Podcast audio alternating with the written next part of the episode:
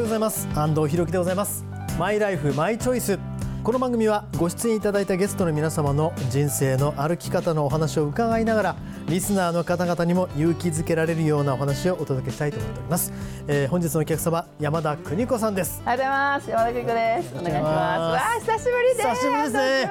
嬉しいわ。僕はですね昼の夜、帯番組ね毎日やっていたのよね。生放送でね。でも、はい、やっぱり年齢を重ねてきましたね我々も、はい、そうですよ。こういう話題をするようになったんだから。そうですよ、うん、20代が今50代ですから。でも嬉しい、はい、知ってる人だから。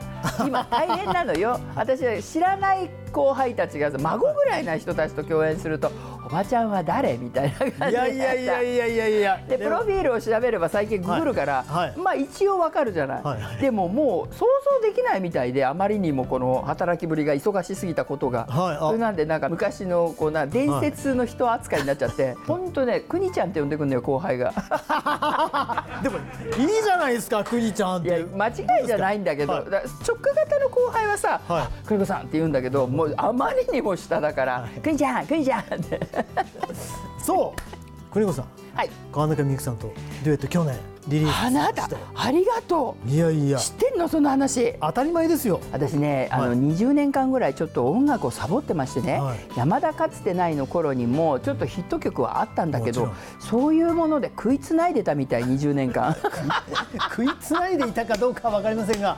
それでね、はい、あの贅沢にもミニアルバムとして4曲も入れさせていただいた中に、はい、なぜか川中美幸さんとデュエット。もう大先輩じゃない、はい、素晴らしい歌手の方としかもレコーディングが一世のせいで一緒だったの。はいやっぱり素晴らしいのよ。一声だけでもうわープロって感じで。だから得しちゃった。ちょっと私も上手くなったみたいになっちゃって。いい歌が出来上がった。ですね。すごくこう今だと、まあ、コロナのことや健康のこといろんなことがあるけどでも笑っていようよ、明日きっといいことがあるよ。雨がどしゃどしゃ降っても明日虹が出るよっていうね、今風なのよちょうど。あの、うん、本当にこうコロナもあってねいろいろこう閉塞した世の中で本当に勇気づけられるような歌なので、うん、ありがとう、はい、ということでですね。今回は改めて山田邦子さんにお話を伺います。公益財団法人日本尊厳死協会プレゼンツマイライフマイチョイス。この番組は公益財団法人日本尊厳死協会の提供でお送りします。すごく素敵な舞台だったわね。主人公の生き方最後が泣けたわ。あなたの人生という舞台エンディングを楽しく豊かにしましょう。公益財団法人日本尊厳死協会。詳しくはホームページをご覧ください。この映画ハッピーエンドでよかったわね。主人公の生き方素敵だよね。あなたの人生はあなたが主人公。ハッピーエンドのために公益財団法人日本尊厳死協会詳しくはホームページをご覧ください。では改めて今日のお客様山田邦子さんです。よろしくお願いします。よろしくお願いいたします。さあもう我々の世代も含めてなんですがもう80年代、うんもう山田邦子さんもテレビで見ない日はないどころか見ない時間はないっていう状況だったんです昭和はね荒っぽくって裏番組にも出てよかったのよ。ね、はい、え出てよかったんですか？よかったの。だからもうね、はい、冠じゃなくてももうい。ろんなの出ちゃってたから、はい、まあ寝る間もなくてねいろいろ体を壊したりもしましたけれどもよく働きました。ですよね、うん、そもそもなんですけど目指したきっかけって何だったんですか？きっかけ、はい、山田邦子さんがいるこの業界、まあ、お笑いも含めてなんですけど。うんと、まあ、クラスの人気者だったかな？うん。それで勘違いして、はい、そのままデビューしちゃったみたいな、あのね、勘違いが勘違いじゃなかったパターンですねじゃあね。いや今でも勘違いかもね。もうもう謙虚も 何を言ってんですか？だって師匠もいないしさ別にそう、はい、タレントスクール行ったわけでもなくて、ポットでだからね。でなんかあ面白い面白い面白いとか最初さもう三枝さんなんかあった時今分子さんだけど「あ三枝三枝」って言ってでも三枝さんがこうやって見て「おいおいお」って言ってくれたの。ほらすごい感動して、はい、こういう人になろうと思った。で今くにちゃんと言われても同じことやってるわけですね。そうそうそうそう。どうもすごいなるほど。たけしさんも、はい、もうテレビと同じだから「たけしたけし」って言ったらすごい怒られて「お前よ」ってあのだんだんほら仲良くなったじゃない、はいはい、仲良くなってからシャイだから最初は怒んなくて、はい、もう同じ事務所になってひょうきん族も一緒になって、はい、本当金魚の糞のようになってから「お前よ一回言ってやろうと思ったけどたけしたけしってうるせえんだよ」って。すごい怒られてその時に言われたんですね「鶴ちゃん鶴ちゃん鶴ちゃん」って言って。あなたちょっと待ってください。今の若い人よりひどいじゃないですか。本当にあのフワちゃんのことは怒れないな ですね。それは怒れないですね。フワちゃん最初に会った時山田邦子だって言って。じゃあ元祖フワちゃんですね。そういう意味でね、ね、そういった意味じゃね、うん、じゃあ本当に高校生の時人気者？そうそう。あのもうまあ小学校かな。小学校ぐらいからギャグものまねを始めて中学高校短大と、でも短大ぐらいになったらさ髪型も服装も自由だからセーラー服じゃないから、あっちこっち名前変えて、い、っぱいテレビ出てたの。え？これちょっと意味が分かんない。です短大の2年生ぐらいからは、もう19歳ぐらいからは、もうバスガイドさんのデータもできてたし、いろんなものまねやっていろんな番組嵐ってなるほどなるほど。さアルバイトをどこでやるよりも時給がいいのよ。3分ぐらいのネタしかやんないのに5万円もらったりとかさ海外旅行が副賞、はい、えー、振り袖がついてくるとかさ、はい、で勘違いのままデビューしちゃったから。すごい、うん、いやでもそれで一時代気づいたってやっぱりすごいね。才能もねもちろんあったと思うんですけど、流行ありがたいです、うん、本当周りの方にスタッフとか共演者に感謝だよね。本当にとんちんかんだったし、ミーハーだしジュリージュリージュリーとか。ちょっと信じられない。ジュリージュリーってもう周りびっくりしたでしょうね。デコピンされましたジュリーに。いやそうであでもデコピンで住んでるのがすごいですよ。キャラですよ。だって変な干されるわけでもなく。だってさ小さい時からさ、はい、大好きな人がそこにいるんだよ、はいはい、こんなに刺激的な毎日ある、まあ、ね。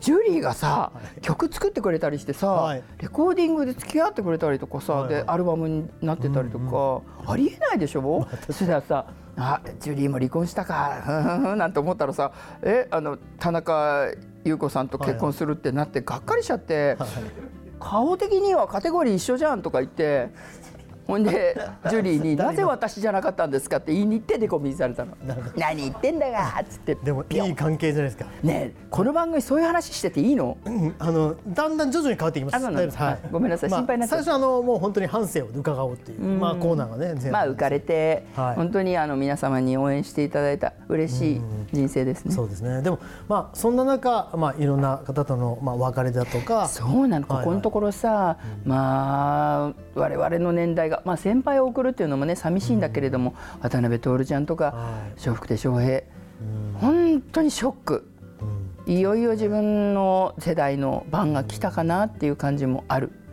翔平さんはそれこそ幸せにしてよでお会いして、そうでしょう。すごくよくしていたあの頃は毎日毎日だったんで私なんかもう機嫌が悪いとさ、楽屋でもうひっくり返ってもう今日出ない今日やんないって言うと翔ちゃんが「はい翔ちゃん来たで」はい、寝てる私に「翔、はい、ちゃんがメイクしたろうな」って言って「アイシャドウはブルーだで」って言って 口紅も塗ったろうな「うんがうんが」とかやってくれるんでだんだん笑っちゃって「はい笑ったなはい起きて起きてはい本番やで」って言って。もう講師ともにあの家の飲み会やあと送り迎えやもう本当にね初めてだからお葬式行った時にいっぱいいろんなお葬式行って皆さんね送ったり悲しかったけど。まだ呼ばないでくださいよ って思ってたんだけど翔、うん、ちゃんの時初めて待っててねって思った。うん。本当にびっくりしたしもう悲しくて「翔ちゃん!」って言って、で待っててくれれば、はい、次行った時楽しいしって。そうですよね。なんか初めてそう思った。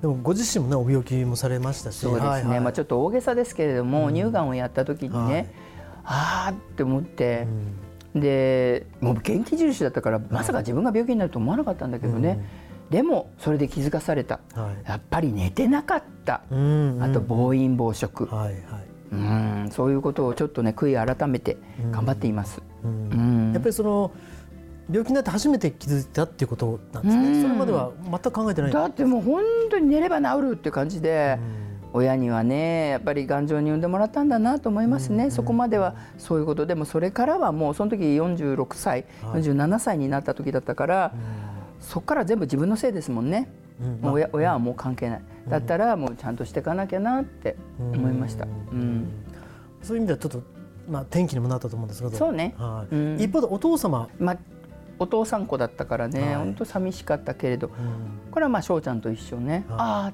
ていうね残念だったけれども、うん。結構お父さんもね、まあ、厳しいというか心配された。厳しいっていうかね、もう早くにあの父は自分の両親を亡くして小さい時からいろんなところにもらわれたり、い、ろんな人にあの助けてもらって、い。生きてきたから、自分がバイブル、うんうんで家族を作りたかった、寂しかったからずっと。なので家族大好きすぎて、もう学校行っても女子校行っても,、もう校門で待ってて帰り一緒に帰るとか。はいはいはいはいはいもうあと学校行かなくていいから今日一緒に旅行行こうとか、はいはい。はいめちゃくちゃなのよ。もう可愛くてしょうがなかったんですね。ひどいでしょ？で修学旅行とかも,、もう全部学校で行く旅行も行かなくていい。何の理由があって外泊なんかなんでだってなっちゃうだけど高校最後の,、はい。あの修学旅行だけは京都なら1年かけて説得したね。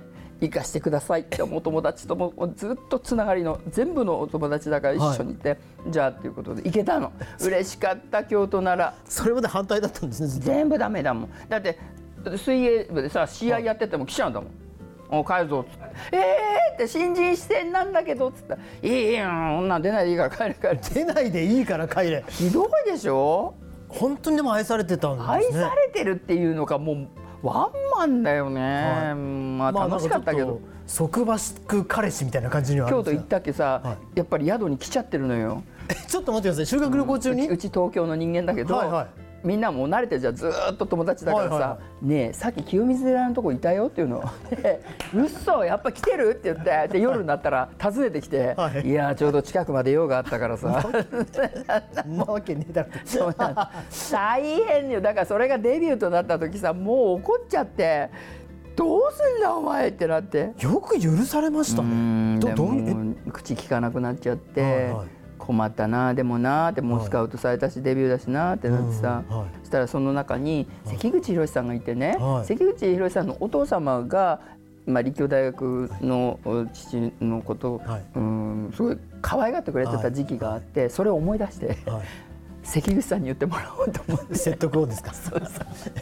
全然早くなのにデビューの時。台本見て「あ関口宏さんはあここだここ関口さんですか?」ええいきなり楽屋に行って？で私これなんです。って言って、はいはい。こおこれ私ですっつって。でであのー何？って言うからあのー父は山田芳美と言いましたえあそうなの？っつって、はいなんか反対されてるんで、会ってもらえないでしょうか？って言ったお父さんに会ってもらえませんか？はい。そしたら「あいいよ」って言って、はいはい。すごい関口さんも覚えててくださって「はい。うん、会いたかったんだよ」って言って、ん。でね赤坂の高いしゃぶしゃぶね、はい。父はしゃぶしゃぶ大好きだからはい。はい「うんだヒロシがしゃぶしゃぶかじゃあしょうがねえな」っつって、それで芸能界はねパパの時代と違うから、はい。大丈夫だよって言ってくださって、でデビューできた、はあじゃあそういう意味で恩人ですね。今でもだからヒロシ。しひろし今呼び捨てにしましたけど はい。ょうがない。それ呼び捨てでいいんですね？呼び捨てです。よ恩人だけど呼び捨いいでてでいいんですすね？いいんです。もうフワちゃんだと思ってください。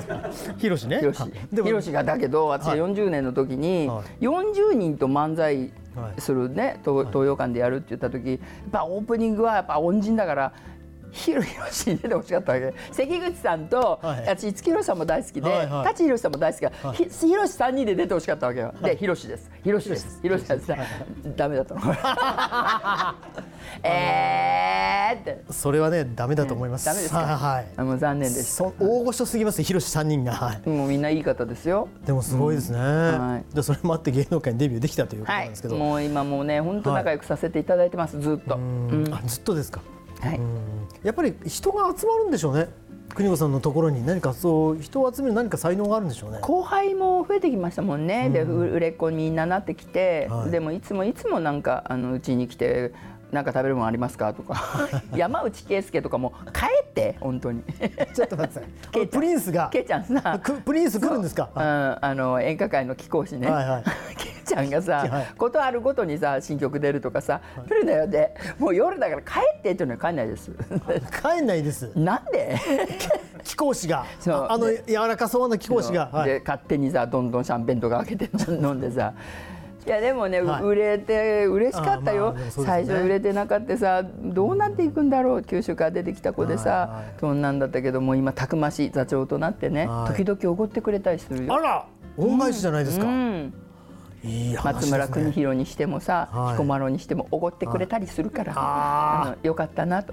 でもあのー、やっぱりご自身もね、うん、今病気も含めてなんですけどいろいろもうでも15年経ったんでね、あの乳がんの方も、うん、あの一応ねもうあの1年ずつの人間ドックでまとめてみて、それでいいでしょうということでね。もう完全寛解ということですね。はい。ただあのこの番組ですね、まあ、人生のフィナーレについて考える、あの番組なんですけども。いやもう考えるようになりましたね。具体的に何かやはりあの近しい、ね、メンバーが行ってしまって送ってああっていうことでね自分の人生やっぱ考える。それから母がね、はい、いよいよもう介護でね、うん、で動かなくなってきてねでそのたんびに母すごくおてんばで元気でこの1年間ぐらいでねついにしゃべることもできないし、うん、お母さんって言ってもね分からなくなってきちゃったの、うん、なのでいちいち次の段階のあのいろんなこう手術とか治療に進むのも、許可がさ、はい、本人が残してなかったから、はいはい、そこが大変。判断もね今できないということで。うん、であのドクターと弟と3人ですごく話して決めていくっていうようなやり方でね、うん、後手後手に回っていくわね。はいはいはい、だからやっぱり母もう本当に一日一日もうどんどんどんどんこう置いていくけれども最後に見せてくれる親がね、うん、子供にこれが最後の学習と思ってこれであのちゃんと送ろうと思うけどね、うん、うん、こういうふうになっていくんだなっていうふうに思う。ご自身はいろいろこう指示あのいわゆる意思表示とか、うん、そういうことを。早くやっておこうと思う。うん、まずあの若いうちに若くももうないんだけどいやいやいやいや。若くもないんだけど衣装を書いておきなさいということ、うん、それをあの、まあ、大した金額でもないけど弟にこうだとかそういうことももうやって、うん、それからまあ医療的なこともね、はい、こういうふうにななったケースの時はこういうふうにするっていうのを、はいはい、あの医師に聞きながら、はい、うん、やってます。あじゃあもうかなり具体的にもう意思表示をされてるわけなんですね。あのねこれでなんか沈むような話と全然違うのよね、うんうん、私去年初めてね初めてなんだけど、はい、同窓会に出たの。初めて？同期会っていうのは出てたんだけど、はい、えーと、創立100年なのね、はい、で私たちが50期なの真ん中なの、はい、これでどんなもんだろうと思って、うん、今までさ知ってるようなクラブ活動でちょっと上下はさ、はい、会いたいけど、あんまり離れてる人と会ったって話ないだろうと思って たんだけど、はい、まああの60っていう段階があったんで、はい、出てみたのね、はい、すごく自分の位置がはっきり分かってよかったよ。上はね94歳までいたの。うん、で現役の美容師をしています。とかね、はい、女ばっかりねうちの学校。そ、れ、で元気なの。それと同期会も別のお部屋で続けてやったらさ、同じね、まあそうですよね。年なの、全員同い年なの。はい、当たり前だけど。はい、同期で思ったよりみんな元気で、うん、こういう話が出てくるわけよ。はい。うん。でお孫さんがいてお幸せだったらやっぱりお孫さんのために頑張って運動してるのよって、長く一緒にいられるようにとかさ、それよ出てよかった自分の位置が分かったね。自分の位置が分かったってなんかすごい納得できますね、うん、でも上も中でも頑張ってらっしゃるし、うん、当然も、まあね、若い方もいらっしゃるけど、うん、真ん中同じ人たちもそれなり何かもうあの亡くなられたけどね、でもあのお元気な人たちはさこういう話も出てくるわけよ、だから前向きにどんどんこういうの参加して話してった方がいいよね。そうですね。孤立したらダメだけど、こう今ググれるし、いろんな情報取れるから、はいはい、ああそのアイデアいいねとか、うんうん、あじゃあこれやってみようとかさ、はい、なる？でもそうやって自分のやりたいことをまたあのまた新たにね、うん、まあいわゆる今までの仕事とは違うものを見つけてるっていうのもかなり張りになりませんか。楽器をまあ弾くとさ。うんボケ防止にもなるし、はいはい、また趣味のねところでつながるっていうのはとてもいいね。他のお友達とまたちょっと違う感じ。で、ね、発表会なんかを目指していけばさ、気持ちもギューッと高まっていくし、うん、あのね長唄はもう20年やっててね、はい、それでまあ名取にもさせていただいたんだけれど、ちょっとね分不相応な部分がある。やっぱり敷居が高くて素晴らしいの、家元たちのところはね。でそれにはもうどうあがいてもなれないんだけど、もうちょっとあの和文化をね、はい、うん、一般の人たちどこから始めたらいいの？誰に教えてもらったらいいの、はい、って。はい。安く、うん、しかもね。そうそう。それでやっていこうって。そそれは私の役目だなっていうの気がついたんでちょっと始めました。はい、うん、ということでまた違ったね、うん、楽しみだったりそれが張り合いになったりということもあると思うんですけど、はい、責任感が出てきました。責任感、はい、いい言葉ですね、はい、あまりこれまで聞かなかった言葉ですね。えー、責任感。ないの？いや僕はありますよ。あるでしょ？邦子さんから聞か聞かれてなかったなとそうね。失礼なあるじゃないですか。なかったもんね。いやごめんごめん。僕は引っ張っていただいたんでもう本当にそういうあのレギュラーで、うん、ああいうこのバラエティ番組で僕初めてに近かったんで。え？そうなんです本当？その後に僕はその王様のブランチとか、うん、悪のせっていうのその後に始まるんで。す、ね、だから僕にとって初めてのバラエティーのレギュラーだったんですよ。厳しいプロデューサーだったのよね。K プロデューサーですね。はいまあすごい腕だったけど、はい、毎朝厳しかったよね。はい。あのオールスター感謝祭を立ち上げた男でございまして。はい。いろんなドラマここで今度特番やります。はい。幸せにしてを特番作りますいやたくさんあのレギュラーをねピーターにしてもね、はい、そうだし。まあ本当に皆さんと知り合えて支えてもらった番組でしたね。そうですね。うん、本当に私はあの思い出深い番組になりました。ありがとうございます。改めてその時の御礼を申し上げたいと思います。私こそ御礼が言えて嬉しいです。とんでもございません。さあ、えー、たくさんの楽しいお話を伺いました。今日のお客様、山田邦子さんのマイライフマイチョイスでした。この後はあなたのマイライフマイチョイス、えー、メールや質問にお答えします。山田邦子さんも最後までお付き合いください。はい、この映画ハッピーエンドでよかったわね。主人公の生き方素敵だよね。あなたの人生はあなたが主人公。ハッピーエンドのために。公益財団法人日本尊厳死協会。詳しくはホームページをご覧ください。お父さん私たち本当に素敵な人生を過ごしてきましたね。そうだね。これからももっと自分らしく生きていこうね。はい。これからもあなたの人生あなたらしく。公益財団法人日本尊厳死協会。詳しくはホームページをご覧ください。